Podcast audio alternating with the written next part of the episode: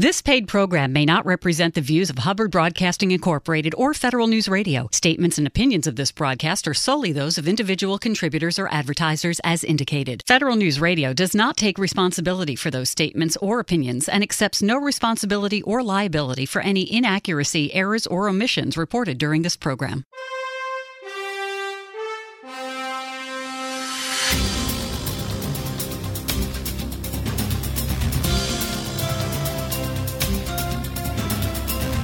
Welcome to the Business of Government Hour, a conversation about management with a government executive who is changing the way government does business. The Business of Government Hour is produced by the IBM Center for the Business of Government, which was created in 1998 to encourage discussion and research into new approaches to improving government effectiveness. You can find out more about the center by visiting us on the web at businessofgovernment.org. And now, the Business of Government Hour. Welcome to the Business of Government Hour. I'm Michael Keegan, your host and editor of the Business of Government magazine. Public health surveillance guides efforts to detect and monitor disease and injuries, assess the impact of interventions, and assist in the management of and recovery from large scale public health incidents. The public are dependent on high quality, timely, and actionable public health surveillance data. The future of public health surveillance depends on developing new analytical approaches to adapt to changing health data sources, enhanced information technology capacity, and increased concerns about the sensitivity of patient data revealed in unintentional data release. The Centers for Disease Control and Prevention, CDC, recognizes and is committed to the call for innovative solutions.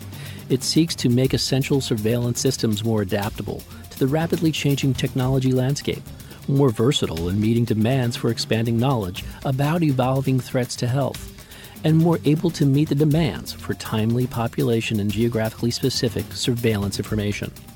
What is public health surveillance? How do emerging health information technologies improve public health data? And how is CDC promoting the use of innovative solutions to surveillance challenges? We'll explore these questions and so much more with our very special guest, Brian Lee. Chief Public Health Informatics Officer within the Office of Public Health Scientific Services at the Centers for Disease Control and Prevention. Well, Brian, welcome to the show. It's great to have you. Thanks. Nice to be here. So, Brian, would you provide us with a brief overview of the history and mission of uh, CDC's Office of Public Health Scientific Services? How does it support CDC's overall mission? Uh, the Office of Public Health Scientific Services, or what we call OPHS, OPHHS, lots of acronyms, was pretty recently formed in 2013. Its mission is to lead, promote, and facilitate science standards and policies, and to then reduce the burden of diseases both in the United States and globally.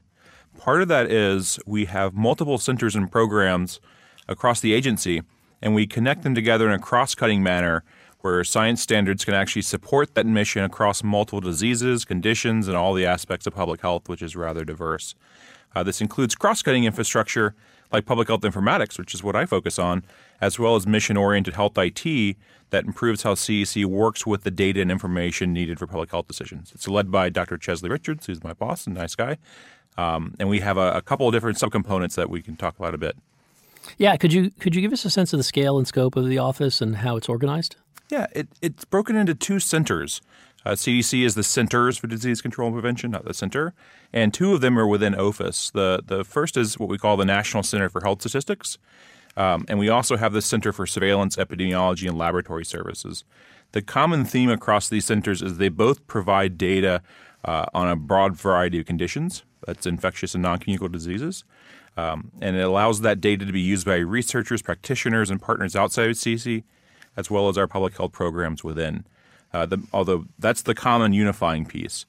The NCHS's mission is to provide statistical information that guides actions and policies to improve the health of the American people. Uh, it's considered the nation's principal health statistics agency and leads the way with accurate, relevant, and timely data. Uh, it also operates many population surveys, such as the National Health and Nutrition Examination Survey, and the vital record systems, such as the National Death Index. It's led by Charlie Rothwell. And their second center, the Center for Surveillance, Epidemiology, and Laboratory Services mission, is um, is here. Actually, the center is here in Atlanta, uh, whereas NCHS is up in Hyattsville, mainly with offices um, around the around that area. Uh, CSELS' mission is to modernize public health tracking systems, provide timely information to clinicians and public health partners, train a competent and sustainable public health workforce, strengthen the nation's clinical laboratory systems, and innovate to increase effectiveness and efficiency of CDC public health programs. Both of these centers uh, operate cross cutting surveillance systems.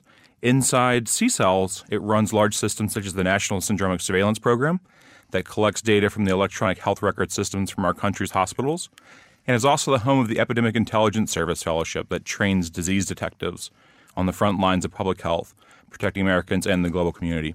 And that center is led by Dr. Michael Iademarco. So, uh, Brian, I'd like to focus more on your specific responsibilities as the Chief Public Health Informatics Officer. Uh, what are your duties and what areas are under your purview? Sure. Uh, so, I serve um, the Director of OPHIS, and my primary function, or what I try to do most every day, is to connect informatics and mission oriented health IT into the overall surveillance strategy of our office and CDC. So, part of that is uh, it's more of an influencer over an operational authority role. So that means I it's uh, attracting different ideas and connecting the dots for different programs that can now uh, work together to use a particular new technology or new approach uh, where they couldn't independently.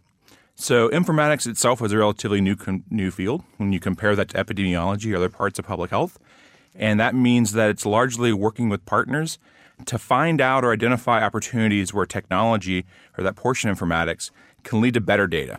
So, better data in the right format, better data at the right time, better data in the right hands sooner, uh, and all that leads to improved decision making.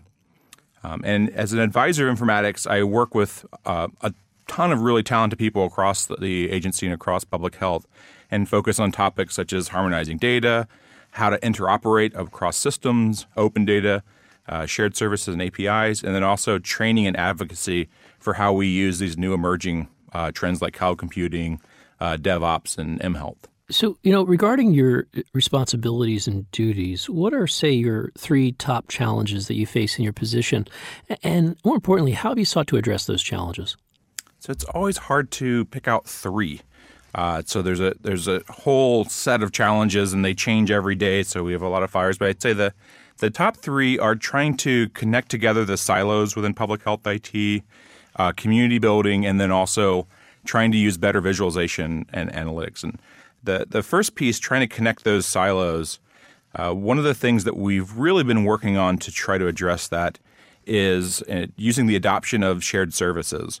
So CDC launched an initiative we call the Surveillance Data Platform Shared Services, and it it tries to connect those silos together and have reusable infrastructure that can be used by multiple uh, disease conditions or multiple surveillance activities uh, across CDC. So it's using that same service without having to build new systems over and over.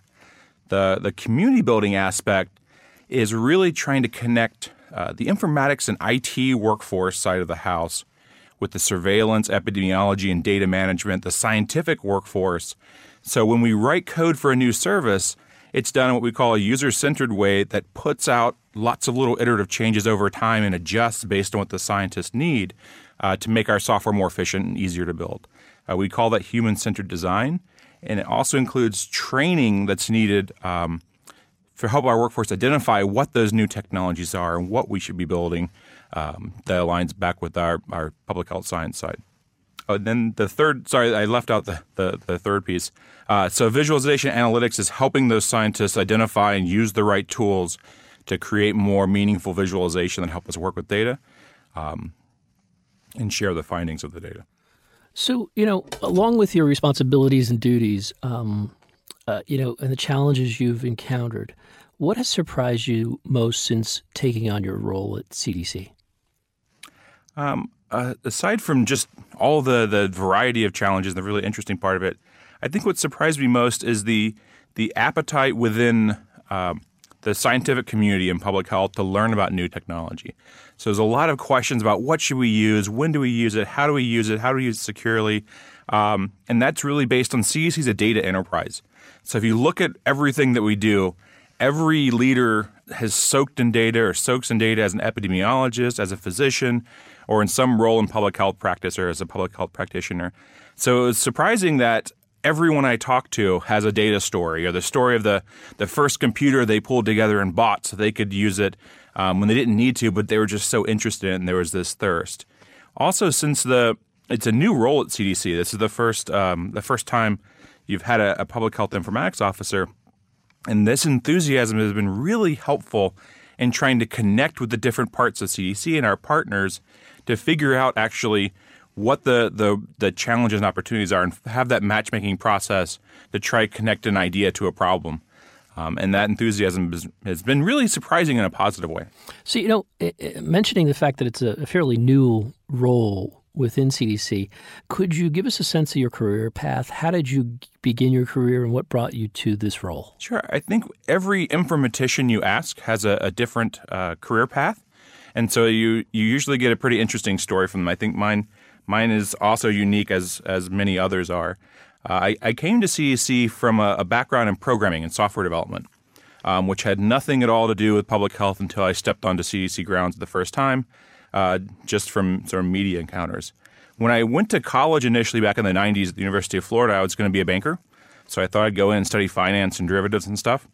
Uh, while I was there, I started playing uh, this card game, which the only way to find cards was to go on the internet. And this was the early 90s.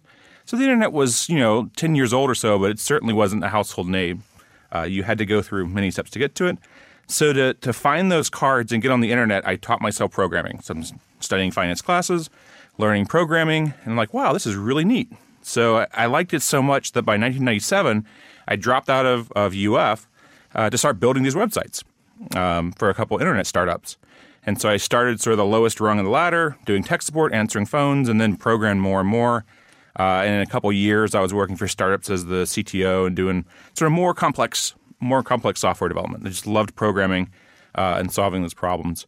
And then came the 2000 dot com bust, so I went into consulting because uh, I had kids to feed. And uh, again, just building more and more complex software for finance, e-commerce, uh, utility management companies.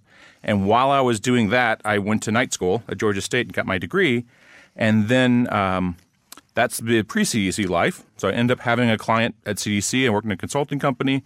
I was like, oh my gosh, this mission is actually a lot more interesting than banking and utilities. We're delivering vaccines, we're fighting diseases, we're getting better data. And that mission is really what made me join CDC. I joined in the R&D unit about five years ago and uh, had a lot of that technology software development experience and been building stuff for almost 15 years. And so I went uh, back to school again and went to Emory to get my MPH and actually try to learn more about public health and combine that with uh, with my programming background. That's great. So, uh, given your um, diverse uh, career path and, and how you got here, what are the characteristics of an effective leader, and what leadership principles guide your efforts? Sure. I, I mentioned a lot about uh, it's attracting people to ideas rather than having a regulatory or authority based role. And I think as an effective leader, many times it's trying to understand the pain points of different groups, especially in a diverse organization, and coming up with solutions that are attractive and people choose to actually come together and work on those problems. Um, with that, I've found that individuals and groups and people have really fantastic ideas. So if you can focus on removing the obstacles, in many cases, as a leader, you can work on removing those boulders or rocks in the road that let people then actually test out their ideas and find the best one that actually fits their situation and plug it in. What is public health surveillance? I will ask Brian Lee, Chief Public Health Informatics Officer within the Office of Public Health Scientific Services at CDC, when our conversation continues on the Business of Government Hour.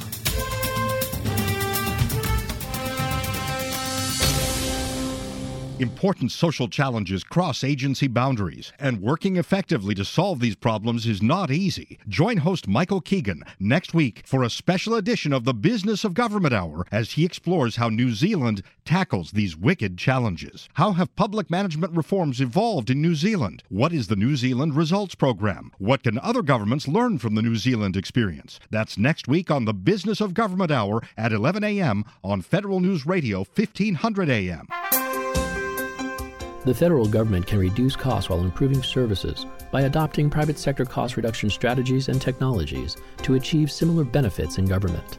Check out the IBM Center Special Report, Transforming Government Through Technology. It outlines how technology based reforms can reduce federal costs by more than a trillion dollars over the next decade. Download Transforming Government Through Technology and all center reports at businessofgovernment.org.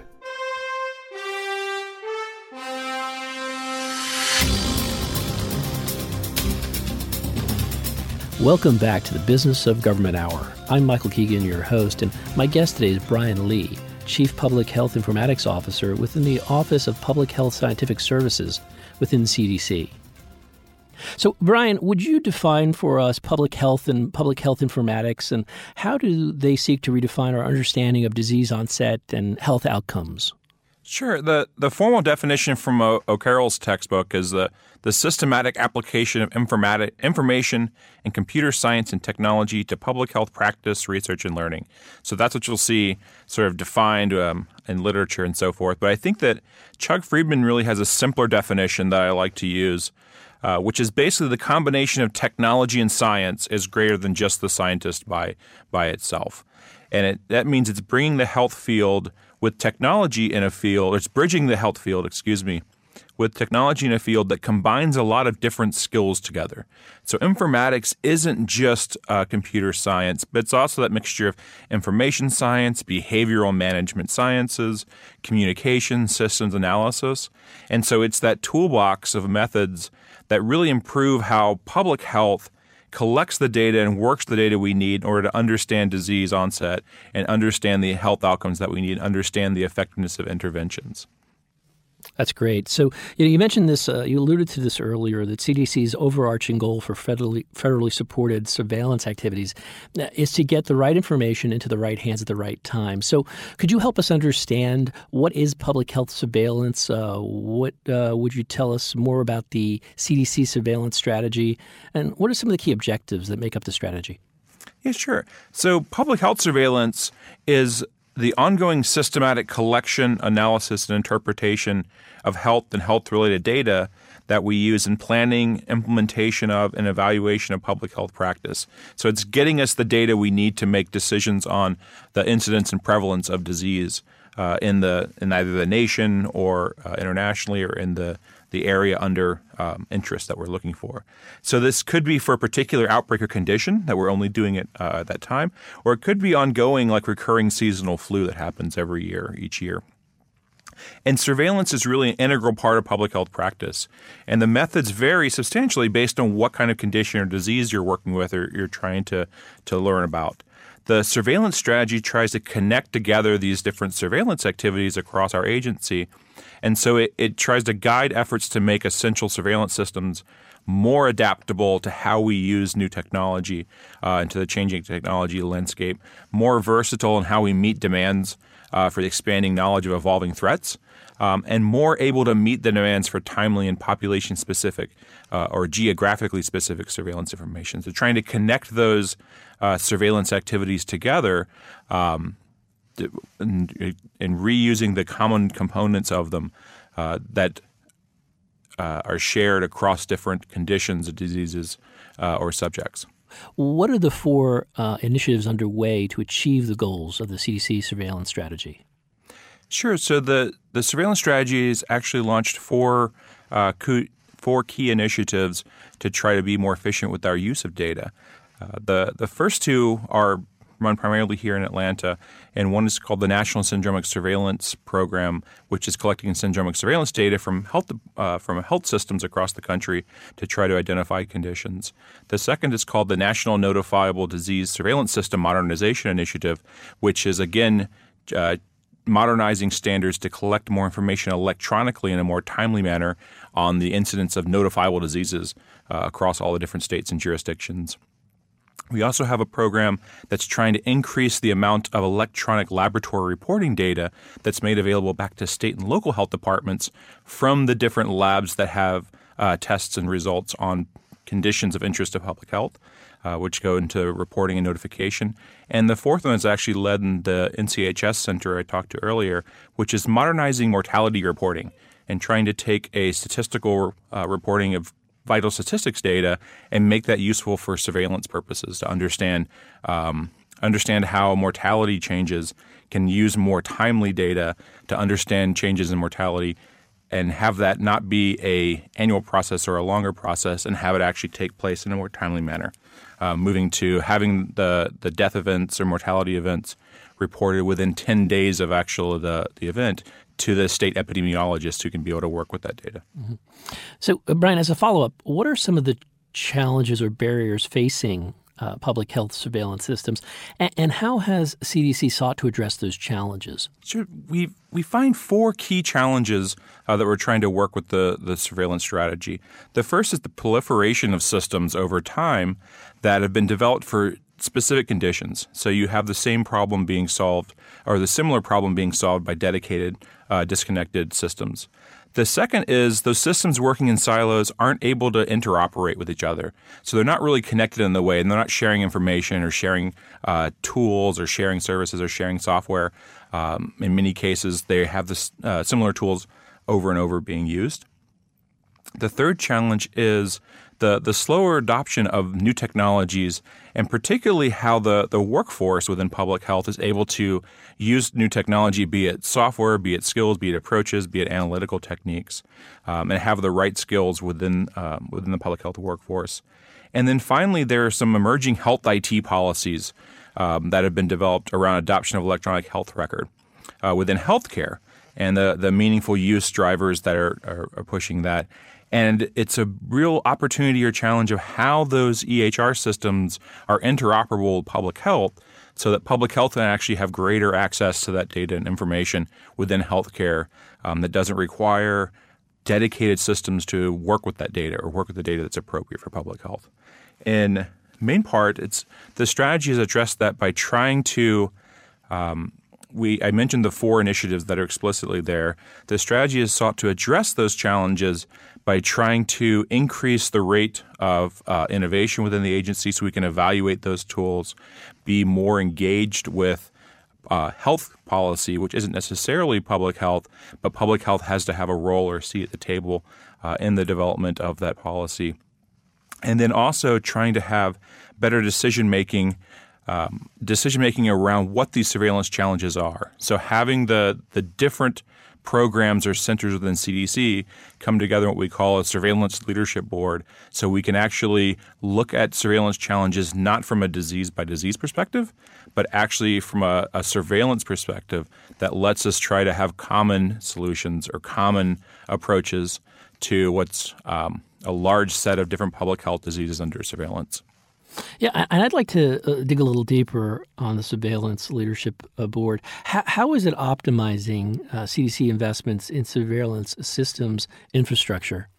Sure. So the, the board brings together the, the different leaders of CDC centers, institutes, and offices. Uh, the goal of them coming together is strategically make decisions about how we improve or change surveillance.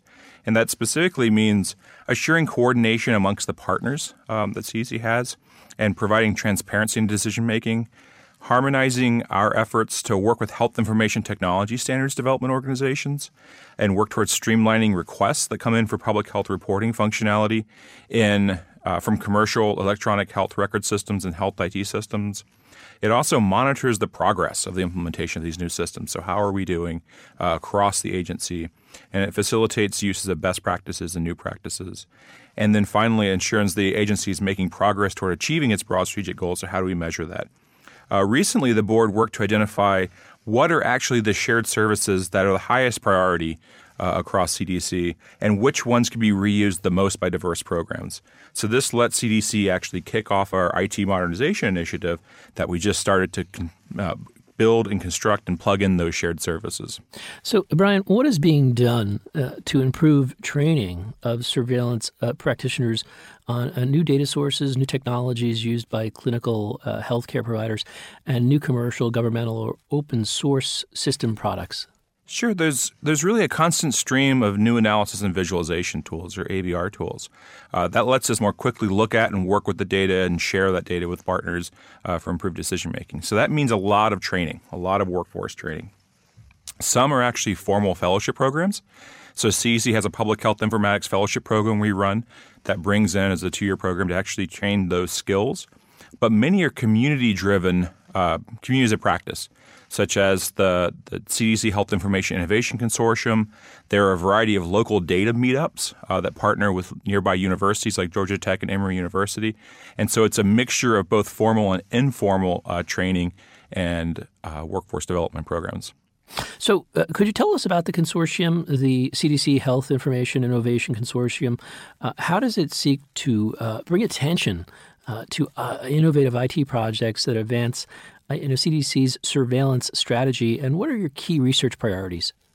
Sure. The, the mission of the consortium is to connect together the different innovators within CDC um, with resources so they can explore technology solutions to surveillance challenges. So it's taking these innovators within, uh, partnering with uh, academic groups, with uh, commercial health IT developers, with open source communities, and trying to rapidly turn around tests of these new technologies uh, or new approaches. So try figure out which ones are right, uh, which ones are most applicable.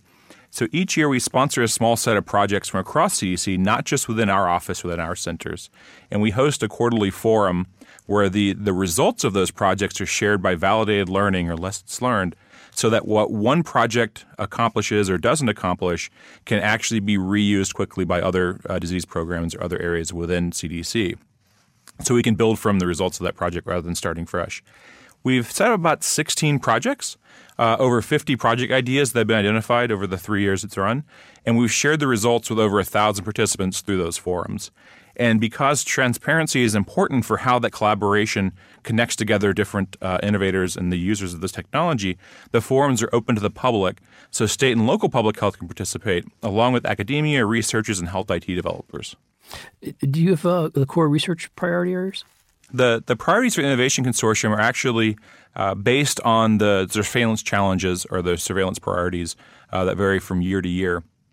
In many cases, it addresses some of the previous topics we talked about, such as data visualization tools, data transformation tools. A lot of mobile and data collection uh, research priorities have been focused on um, and trying to collect data more rapidly with the, the rise of mobile health devices such as smartphones and tablets, and then also some of the novel hardware. So that could be um, optical character recognition, trying to automatically read the details when you're uh, conducting a health survey. So you're you're scanning in people's um, nutrition information, or nutrition supplement information automatically, rather than relying on people to manually enter data. Uh, but it's a it's a large set of more software-based projects or data-based projects with a little bit of hardware mixed in. Yeah, I'd like for you to uh, highlight some of the core innovations uh, that uh, have been presented over the last couple of years at the consortium? And, and more importantly, have you moved forward with any of these innovations? And uh, perhaps you can tell us whether or not they've had any impact in advancing public health outcomes. Oh, yeah, certainly. Um, so we've been able to rapidly look at some new standards. Uh, one of them is called the Fast Healthcare Interoperability Resources uh, for how they can be used within public health. So the, the results of that are now being used by multiple programs within CDC to use a more API based or application programming interface based approach to health data exchange. Um, so we've worked on projects that help programs release more open data faster, uh, such as the, the National Antimicrobial Resistance, uh, what they call NARMS Now Human Data Project that release their antimicrobial resistance data through the web using some open source visualization tools that let people across the country look at the resistance of bacterium such as Shigella and Salmonella over the past 15 years. So it's been written up in Time, Discovery.com, Tech Insider, and a few other places. And it shows how we can now more rapidly release that information, um, which previously you had to sort you had to um, wait for it to come out and wait for it to release it, so more timely. The, our portfolio also supported the Division of Vector-Borne Diseases develop an app called Kidenga. Uh, it's an mHealth app that helps border states like Arizona and Texas respond to Zika better. It was developed in partnership with the Skoll Global Threats Fund uh, and the University of Arizona, and it explores a new area of what we call participatory surveillance, where people who think they have symptoms of a, of a disease like Zika can be connected to local public health and even educate themselves about Zika prevention and other diseases. So there's over and over a lot of examples of smart teams within CDC testing out new approaches and then kickstarting them into greater use within larger systems. So it's one group testing something out. If it works, we've seen other programs use the same techniques, in some cases the same software over and over again. How do emerging health technologies improve public health data? I will ask Brian Lee Chief Public Informatics Officer at the Office of Public Health Scientific Services within CDC when our conversation continues on the Business of Government Hour.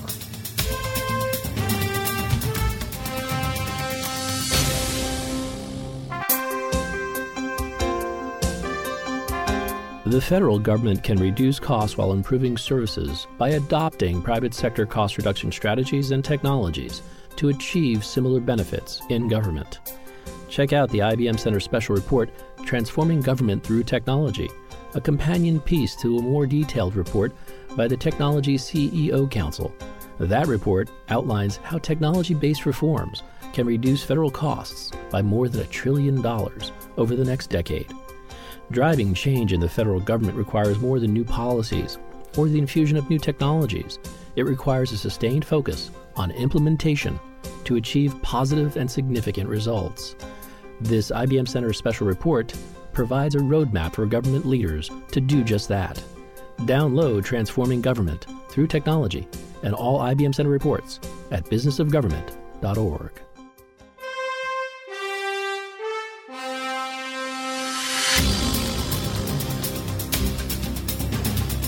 Welcome back to the Business of Government Hour. I'm Michael Keegan, your host, and my guest today is Brian Lee, Chief Public Health Informatics Officer within the Office of Public Health Scientific Services within CDC. So, uh, you know, Brian, emerging health information technology uh, improvements offer tremendous potential to improve the timeliness, quality, quantity, and efficiency of public health data, which you've which you've highlighted in our discussion. Uh, so, uh, I was wondering what is being done to improve health information technology policy engagement and awareness across the federal enterprise? And more importantly, what are you doing in the area of health information technology as relates to public health informatics? Sure. So we're working to, to leverage developments in EHR systems uh, and the push for interoperability that allows public health to tap into data from healthcare uh, automatically and use those uh, use the same standards the healthcare are. So it's not using custom one-offs for public health. It's able to use the same standard that healthcare is developing to uh, exchange data among themselves. And now there's a way to intelligently route that to public health and answer the questions we have. And one of the, the primary ways we've done that is working with the Office for the National Coordinators, Health IT Policy and Standards Committees to find those interoperability points uh, that public health can tap into. So, what are you doing uh, uh, to systematically engage health information technology and electronic health record vendors regarding informatics technologies and tools uh, that that can advance surveillance systems and, and practices? So, one large initiative sponsored by the Robert Wood Johnson Foundation is called the Digital Bridge Initiative. So, it brings together health IT developers such as EHR vendors, large health systems, and also public health to exchange data, identify standards, identify the data of interest, uh, and have that be shared across public health and healthcare. So it's not um, hundreds of small decisions, it's agreeing on what the right data elements are that can be exchanged. Um, one of the big initiatives that's that's led here in our CSELS Center by uh, Dr. Bill McKenzie is the electronic initial case reporting. What that does is allows healthcare to automatically send the initial data on reportable diseases from healthcare to the right state and local health jurisdiction that then begins an investigation on reportable disease um, to help states more rapidly respond to um, to diseases within their jurisdiction. Yeah, you know, one of the things in prepping for our conversation, it became clear to me that you're you are a, truly passionate advocate for agile, collaborative, and uh, transparent informatics practices that uh, that really serve to closely integrate informatics with public health programs within uh, within CDC and beyond. How how do you do it? So a lot of this is driven on my past experience as a software developer where so much of the software worked on was open source, and that's just where you got the best software. Um, you get the best output and highest quality stuff. So there, there's a ton of people. There's many people working within public health that are trying to shift um, public health's culture, specifically CDC's culture, to a culture of innovation. So that's in many cases demonstrating and showing off how transparency speeds up how we adopt tools or how we use them better, how we write software, and helps us make great products by connecting us to the users that use them. Uh, for me, that involves a lot of communication. So it's communication across um, across, up, down, um, with many different roles within public health. It's a lot of training and workforce development, helping people find the right classes. Uh, how do you find the right MOOC, uh, a massively open online course? Um, and have that be appropriate for different skill levels or different career levels. It also means mixing in design principles, like when you're thinking of a new uh, a new set of software, you're thinking of a new service, you default to open. Where when you start new projects, um, you really walk the walk by coding our systems in a secure open source way that helps other people learn by watching how we do it um, and see what's successful for them. It also makes uh, makes what we build easier to reuse and test, or just to check in and see how the progress is going. So you can sort of look into the fishbowl and see the code being written uh, over time. And probably most importantly, there's a lot of mentorship and peer networking. So that's um, you know connecting with people at various stages in informatics career or surveillance career, epidemiology career, and those are you know, experts as well as people wanting to learn. Um, and then cycling through that over and over and, and continuing um, those conversations and that communication. Hmm. So, you know, Brian, what potentially disruptive innovations are you monitoring uh, that have uh, an impact on public health? And, and, and, more importantly, how do you connect and align informatics activities to the public health priorities of today? Sure. So, of course, the ability to use new analytical methods is probably the most important uh, facet of, of, of, public health, data analysis. But we have some new advances like bioinformatics and advanced molecular detection of disease um, that are helping us have higher data quality and more specificity. You look at cloud as a definite dif- uh, disruptive innovation. Um, it's a maturing trend outside of uh, public health and industry that CDC is trying to use to reduce our cost, increase the timeliness, and improve the security of our data. So, you know, earlier uh, we spoke about CDC's surveillance strategy, and, and, now I'd like to get your perspective on biosurveillance systems in general. What is being done to strengthen these systems for enhanced situational awareness? And what are some of the current challenges for collecting biosurveillance information? And more importantly, are there any tools available to improve situational awareness and encourage ongoing monitoring during uh, public health emergencies? Sure. So one of those initiatives I mentioned um, that CDC runs, it's called the National Syndromic Surveillance Program. That its its mission is to, to work to improve situational awareness and our responsiveness to hazardous events and disease outbreaks. That's led here um, by Dr. Paula Yoon in the Division of Health Informatics and Surveillance and her team. One of the, the challenges, the volume of volume of data being shared by EHR to public health is vast. Uh, it's truly big data, and in many cases, a lot of variability in the chief complaint uh, unstructured, semi-structured data.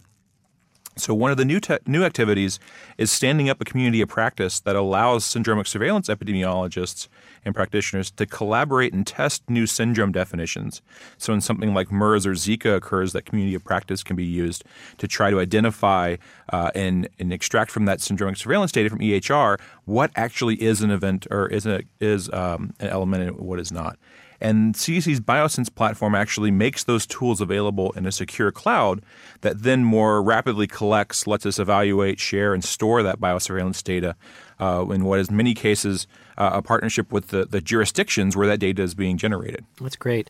So, uh, what are you doing uh, to foster the availability and innovative use of uh, open health data to improve public health? And how do you balance accessibility and data security? So CDC is is uh, like much of federal government is moving towards the use of common and familiar APIs or application programming interfaces for sharing our open data. Uh, in particular, we we have a website data.cdc.gov that lets the public find and work with data in many different formats. So it's whatever format is easier for that researcher or easier for that app developer. Um, those APIs allow them to interface with it and pull that down.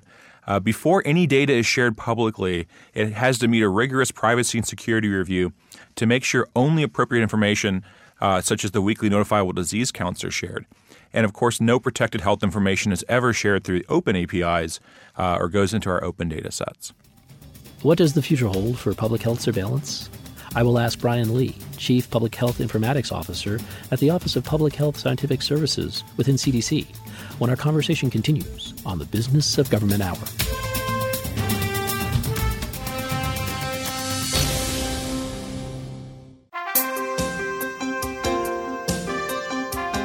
This is the Center This Week, highlighting the latest trends and best practices for improving government effectiveness.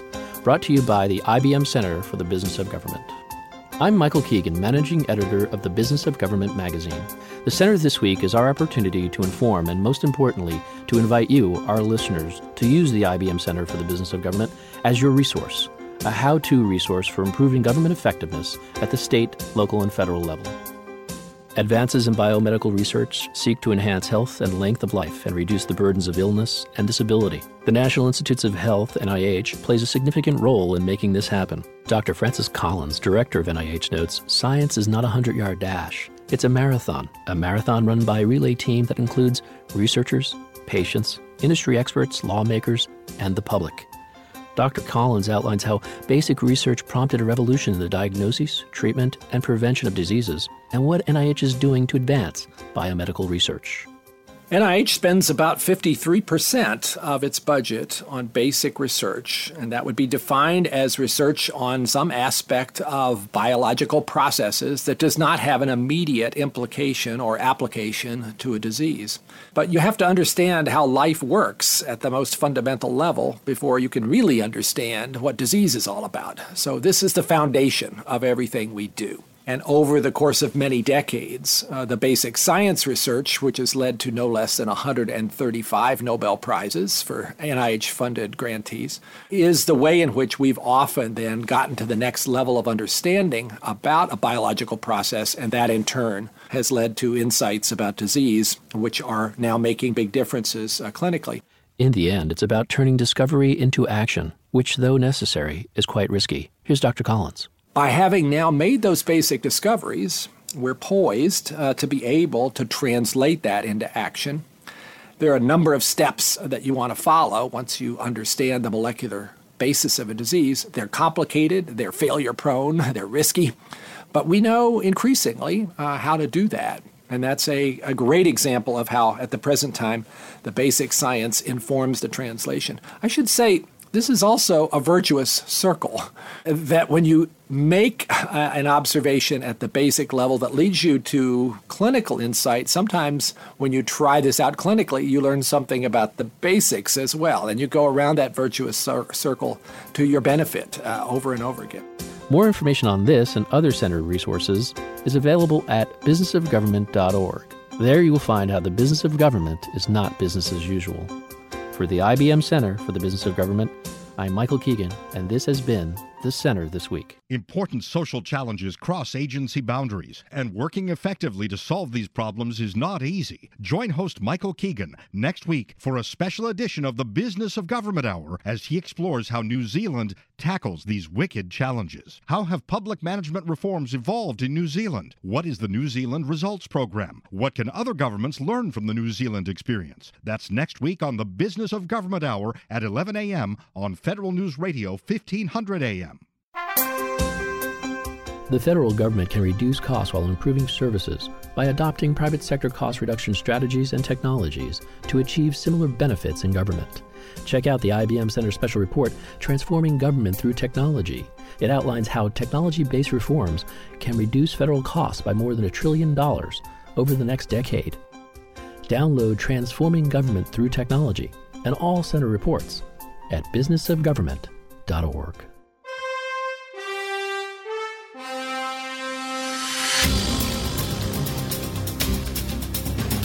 Welcome back to the Business of Government Hour. I'm Michael Keegan, your host, and my guest today is Brian Lee, Chief Public Health Informatics Officer within the Office of Public Health Scientific Services within CDC.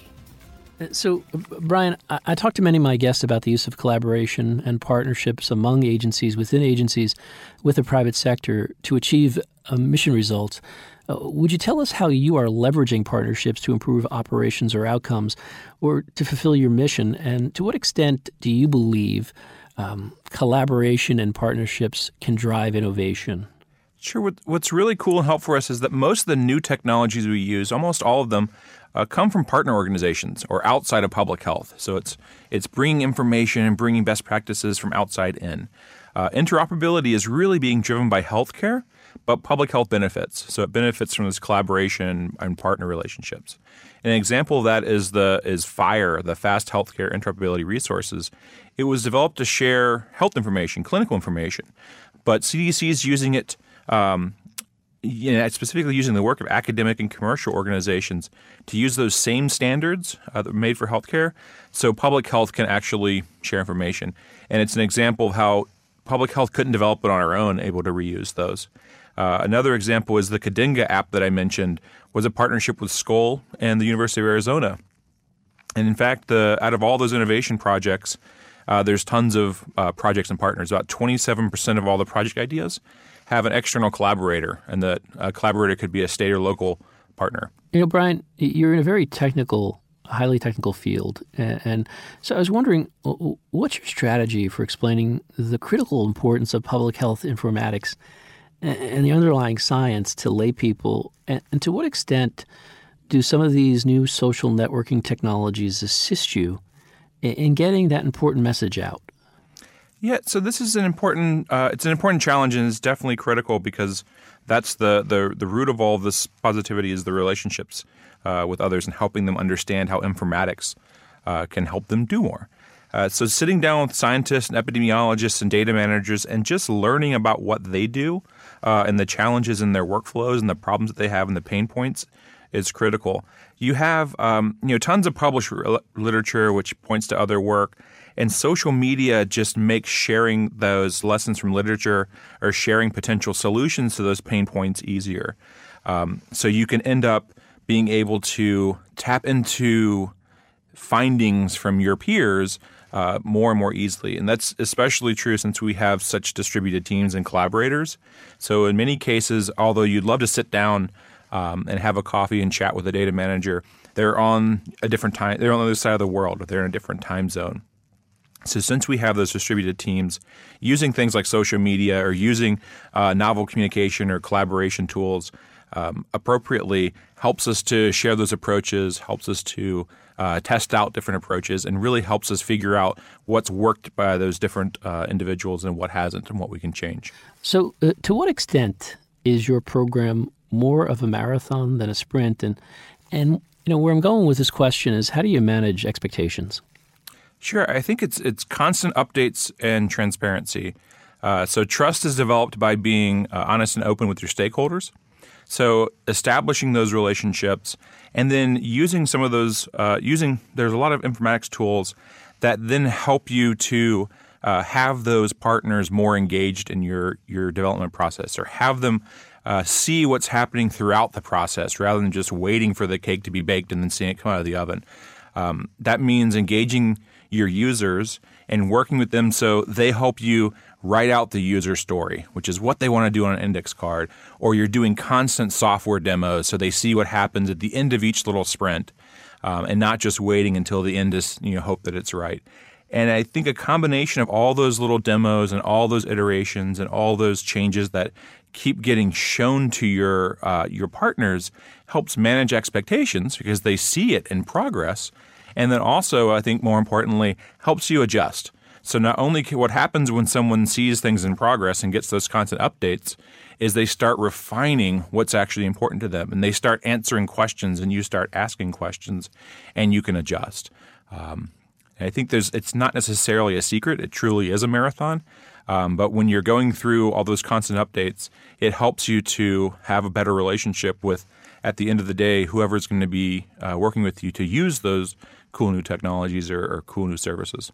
So, you know, looking into your uh, your crystal ball uh, and transitioning more to the future, uh, would you give us a sense of some of the key issues that you will, you know, that will affect you over the next couple of years? Sure. I think that one of the the things that's most exciting, uh, and of course, it's always hard to predict the future, but you, I see that shared services allow people who aren't technology experts to do so much more of what used to be required by having a team of experts.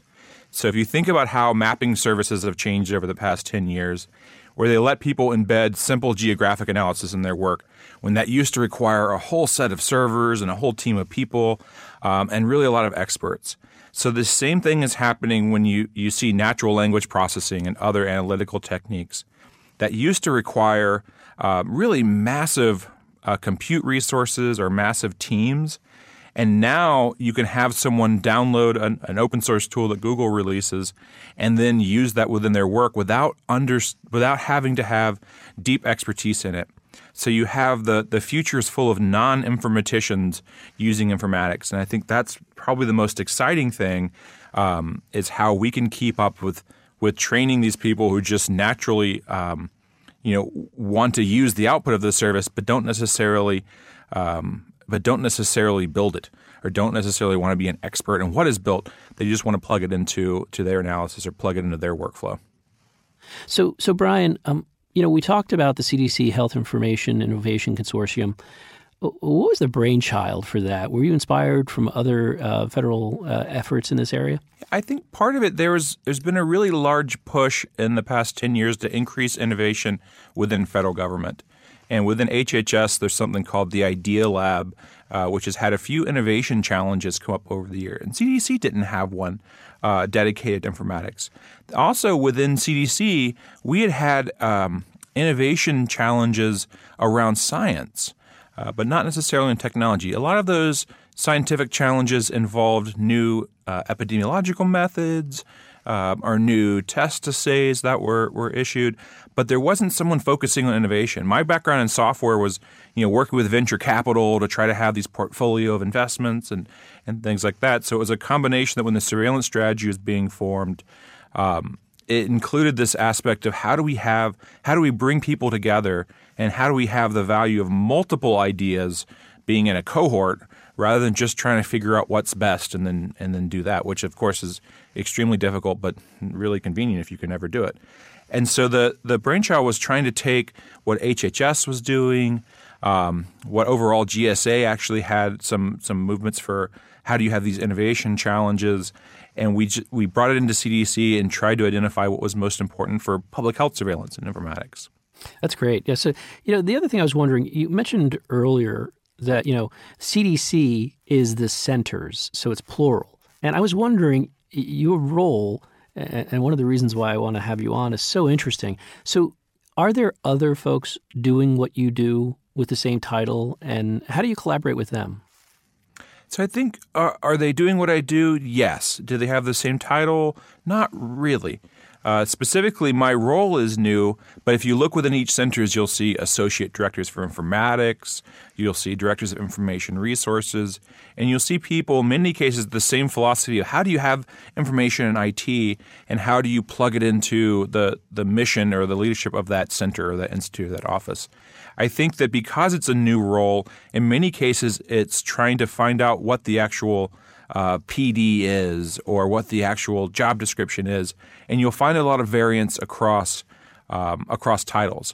But when you look at the the mindset, in many cases, sort of the the grit or the skills, each center has somebody who's trying to move informatics closer and connect in. There are chief public health informatics officers uh, across public health. So there's some at the state level. There are some organizations that have them. Uh, you're seeing more um, more healthcare organizations in population health will have chief health information officers or chief public population health information officers. But within the federal space, um, it's still it's a new and emerging role. I think I started my job about two years ago, um, and so we'll I think we'll see it mature more and have more people with with similar titles. But what's really positive is, and I think the important part is you have people with the skill set and the the sort of earnest interest in the mission of how informatics is going to support public health. You know, and, and the other thing that came up uh, uh, while we were talking is, you know, uh, public public health emergencies don't respect geographical borders, and I'm wondering, do you have colleagues in, in other uh, nation states around the globe who you maybe informally connect with uh, and discuss some trends that are going on in this area? Um, and we do, and I think the the same diversity and title that I just talked about within federal government is probably amplified when you go international. Um, so in a lot of cases, CDC has responses around the globe, and we're always collaborating with World Health Organizations and ministries of health and partners. I think that in many cases you have um, you have associations like the American Medical Informatics Association, which actually purposely connects together people interested in this, and in many cases are international. uh, that is almost always taking place over you know instant messenger, or over email, or over Skype. In the sense that it's not too frequently that we see each other in person, but we are trying to compare uh, best practices on information. So, evaluation techniques, what tools. In many cases, there are um, data collection platforms, data collection tools, which are used, you know, in many different configurations, be it in um, you know low resource countries or be it domestically, and that doesn't mean that they only fit in one or the other. And so the way that we test those out is through you know communicating and interfacing with them. Some of the the small projects we've had actually started out as global health projects and then came back and forth. Um, and I think that's one of the neat things about informatics and software is that because it's digital, you can actually have that software be reused uh, pretty broadly and that involves working with a lot of peers uh, and colleagues, you know, around the globe. Um, so, Brian, what advice would you give uh, someone who's considering a career in public service? So, I think what, what's great is there's really so many different ways to serve.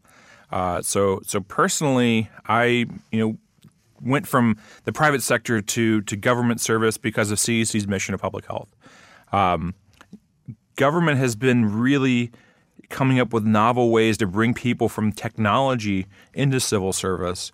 Uh, if you look at things like Code for America, which tries to bring programmers in to work with local government and state government, uh, HHS has a program called the Entrepreneur in Residence Program uh, that takes people from industry and brings them in to serve inside uh, the federal government for tours of service. CDC's uh, had really good success with that. We've had sort of, we've had five people who wouldn't be traditional uh, civil servants, but they're coming in to actually tackle our really thorny, uh, crunchy problems. And that I think that there's a, a, lot of different paths. So anyone interested, for the most part, should just find a couple individuals. So you can, you know, specifically use Google and LinkedIn to find people who seem interesting. And what's great is just asking, you know, to sit down and talk or or have a, a mentoring session to learn about what they do.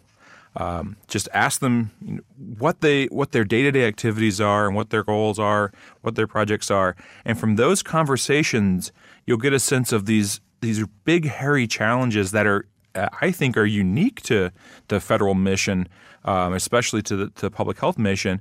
And those big, hairy challenges need people to, to help solve them. Um, and I think that's the part that's most exciting about working for, for CDC is we have a this unique mission that we can you know work with our partners to, to move forward, and that's pretty hard to find, or at least I found it hard to find, um, you know, outside private sector. And so it's it's nice to have that mission that marries with my technology, um, rather than just doing really cool technology for its own sake. Mm-hmm. Well, uh, Brian, thanks for taking some time out of your day to talk to me. But more importantly, I want to thank you for your dedicated service to the country. Well, thanks so much, Michael. I really appreciate getting a chance to talk with you all. So uh, on May 2nd, we're going to have a, a, public webinar from the, the Innovation Consortium, and we're going to be sharing the results from one of those projects I talked about um, that's trying to look at how we use these APIs to share health information uh, and look at some stroke data in a novel way. So you can dial in or connect in through your browser and uh, hopefully learn something cool. Great. Thanks again, Brian. It was great. This has been the Business of Government Hour, a conversation with Brian Lee, Chief Public Health Informatics Officer within the Office of Public Health Scientific Services at the Centers for Disease Control and Prevention. Be sure to join us next week for another informative, insightful, and in depth conversation on improving government effectiveness. For the Business of Government Hour, I'm Michael Keegan, and thanks for joining us. This has been the Business of Government Hour. Be sure to visit us on the web at businessofgovernment.org. There you can learn more about our programs and get a transcript of today's conversation. Until next week, it's businessofgovernment.org.